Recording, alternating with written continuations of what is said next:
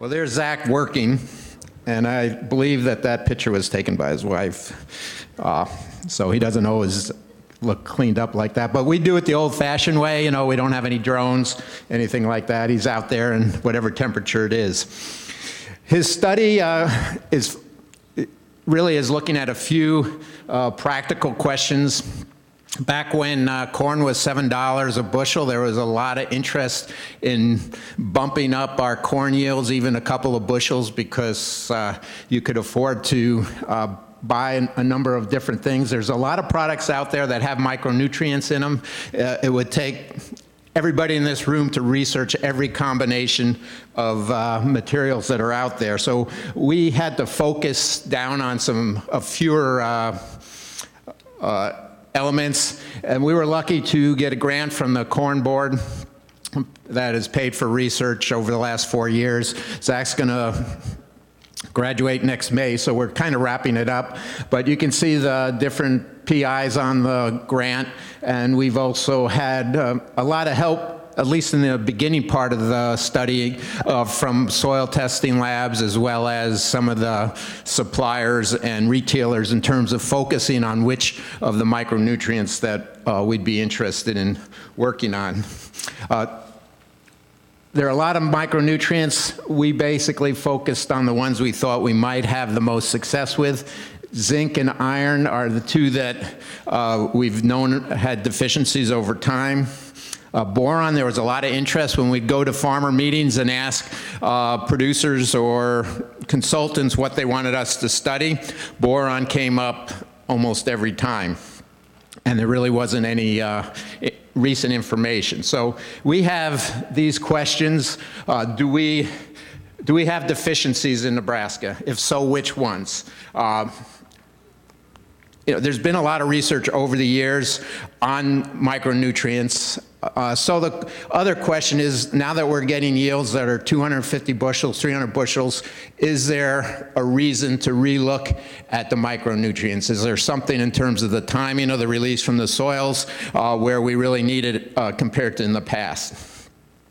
And then uh, there were some basic questions of how much of what we apply gets into the plant, as well as uh, just trying to uh, enhance nutrition at a certain time of the season when the crop physiologically will be growing faster than what the roots may be able to take up. So those are the questions we wanted to answer. And since they only gave me five minutes, I decided to dispense with any data and just answer the questions. Uh, so the nutrients that we found are zinc and iron. Uh, will high yielding corn make us change our recommendations? Well, uh, we kind of punt on that one. Uh, we think that as we remove more, nitri- uh, more nutrients over time, there's going to be a quicker drawdown. But these micronutrients are so low in terms of the quantity needed that it'll probably be a while before we get deficiencies here in Nebraska. Uh, will foliar applications get into the plant? Yeah, Zach has been able to show that uh, he's increased the amount of zinc or iron in the leaves, uh, even though he may not have increased yields. So the answer to that is yes. And should we use micronutrients to bump up yields? The answer to that is no evidence yet. So thank you. I'm not done. I'm not done. That's, that's my joke. I mean, I was thinking, well, five minutes. Well, that only took me three, so I'm going to keep going, Richard. I went to, uh, my father used to tell me there's, that Mark Twain said there's no such thing as a bad, short speech. And I tried to find that on the internet. I don't know if Mark Twain ever said that, uh, but I will keep this short. We do have a NebGuide uh, that goes through all the basics, and it really, there's, I don't know if uh, we will revise it very much, but our soils are just really well supplied. Uh, the first year of Zach's field work, he went out and he uh, took samples at random from 44 fields, and he took soil samples, plant samples, and here we just have uh,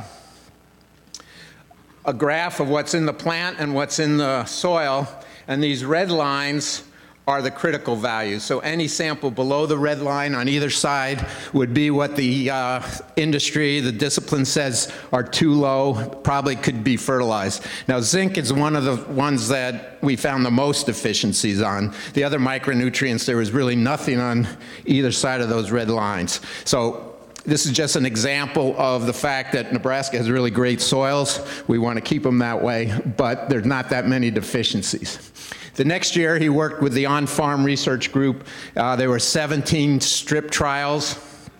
You can see up there, uh, he had three significant sites. Two of them had significant decreases when they sprayed on the foliar material, and you can see the average yields up there. There really wasn't much improvement. Uh, he also, in that same year, did he had four intensive sites where he looked at rates and timing. Uh, but I'm just going to show you that he was able to increase his uh, leaf zinc content compared to the controls, but that didn't carry out into the grain yield.